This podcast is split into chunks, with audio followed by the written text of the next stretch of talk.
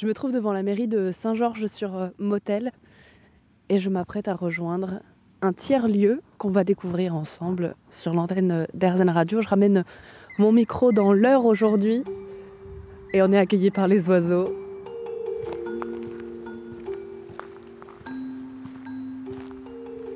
Alors les instructions, c'est de suivre un petit chemin piéton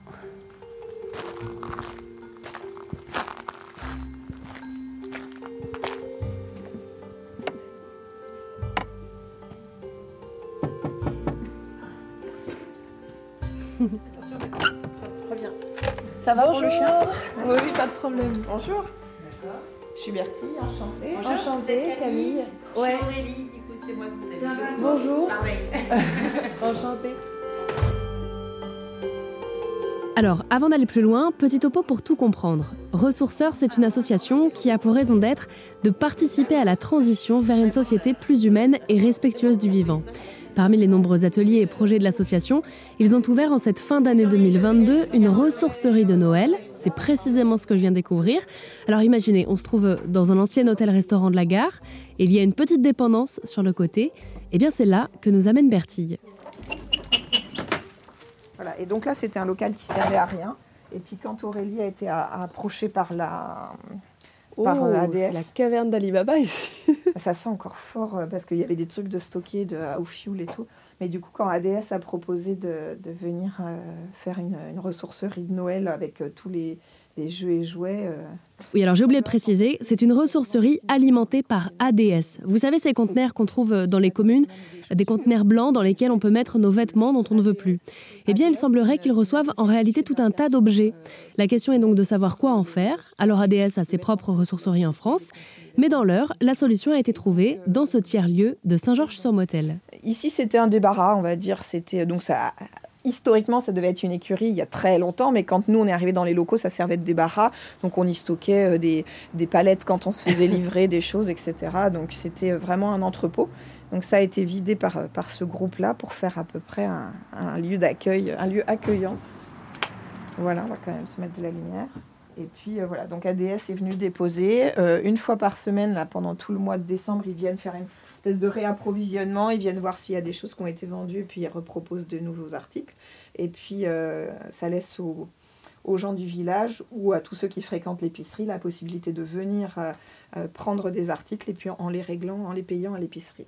Donc voilà, Donc il y a des, des peluches, des vêtements, des jeux de société, de la vaisselle, des jouets, des tableaux. des livres.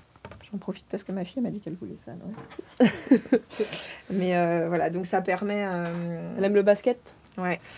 Voilà, un petit panier de basket. On trouve de tout, hein, des jouets pour les tout petits, des jouets d'éveil. euh, Il y a un petit billard euh, sur, euh, à poser sur table. Et puis, il y a des romans, des classiques.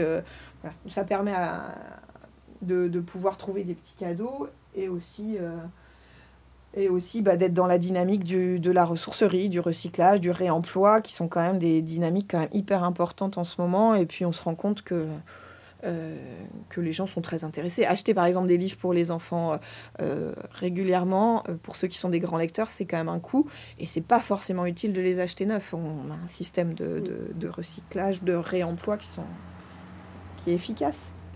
Sachant que là, globalement, tout est en bon état, euh, tout est euh, utilisable. Oui, tout a été vérifié justement. Alors là, c'est pour le coup le boulot de la de l'association ADS, c'est euh, la remise en état, la remise en service, le lavage euh, éventuellement, le repassage des vêtements, et puis la remise sur le circuit. Eux, c'était un peu leur difficulté, euh, c'était euh, comment on remet sur le circuit, parce qu'ils ont une boutique, enfin, ils ont des boutiques, mais qui sont principalement des boutiques de vêtements et de chaussures, voire d'accessoires, Mm. de sacs, mais pas forcément pour ça. Et donc, euh, ça les embêtait, ils savaient pas forcément quoi faire de ces stocks-là. Donc, Surtout que techniquement, ce sont des gens qui leur ont donné ça dans l'espoir que ça ait une seconde vie. c'est ça, c'est l'objectif. Euh, alors, c'était euh, pas forcément euh, bien cadré, puisque les gens ont donné des articles qui, étaient- qui n'étaient pas attendus, mais pour le coup, eh ben, avec la bonne volonté de tout le monde, il se passe quand même quelque chose avec ça. Et c'est aussi ça qui est important et qui est riche. C'est de se dire que euh, on n'a pas forcément euh, besoin d'échafauder des grands projets, des trucs sur des années, etc. On- utiliser les compétences, les ressources locales, c'est aussi un truc qui fonctionne très bien. Il n'y a pas besoin euh, de compliquer les choses. Puis ça rentre quand même euh, de plus en plus le fait d'offrir des cadeaux de seconde main. C'est pas, mm. c'est, c'est, plus réservé à des gens qui n'ont pas d'argent. Je veux dire, c'est vraiment une autre, une autre logique.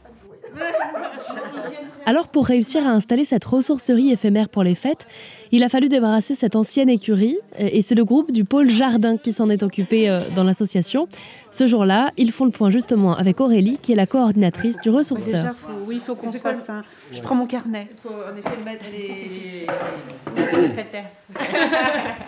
Donc on tient un petit calepin, voilà, comme ça, bah, ça permet aussi que si bah, d'une semaine à l'autre, euh, on n'est pas tous là, bah, les informations sont, sont suivies et voilà, ceux qui arrivent après, bah, ils regardent un peu le calepin, tiens, ah bah oui, c'est vrai qu'il fallait continuer à faire ci ou ça. On a commencé le 13 octobre le débarras de l'écurie. Ouais.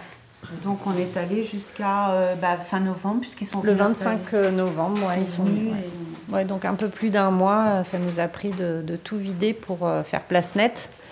Et puis euh, on a aussi un électricien à la retraite qui est venu bénévolement nous, nous installer quand même au moins deux petites lampes et trois prises pour brancher quelques petites guirlandes de Noël, faire un truc sympa.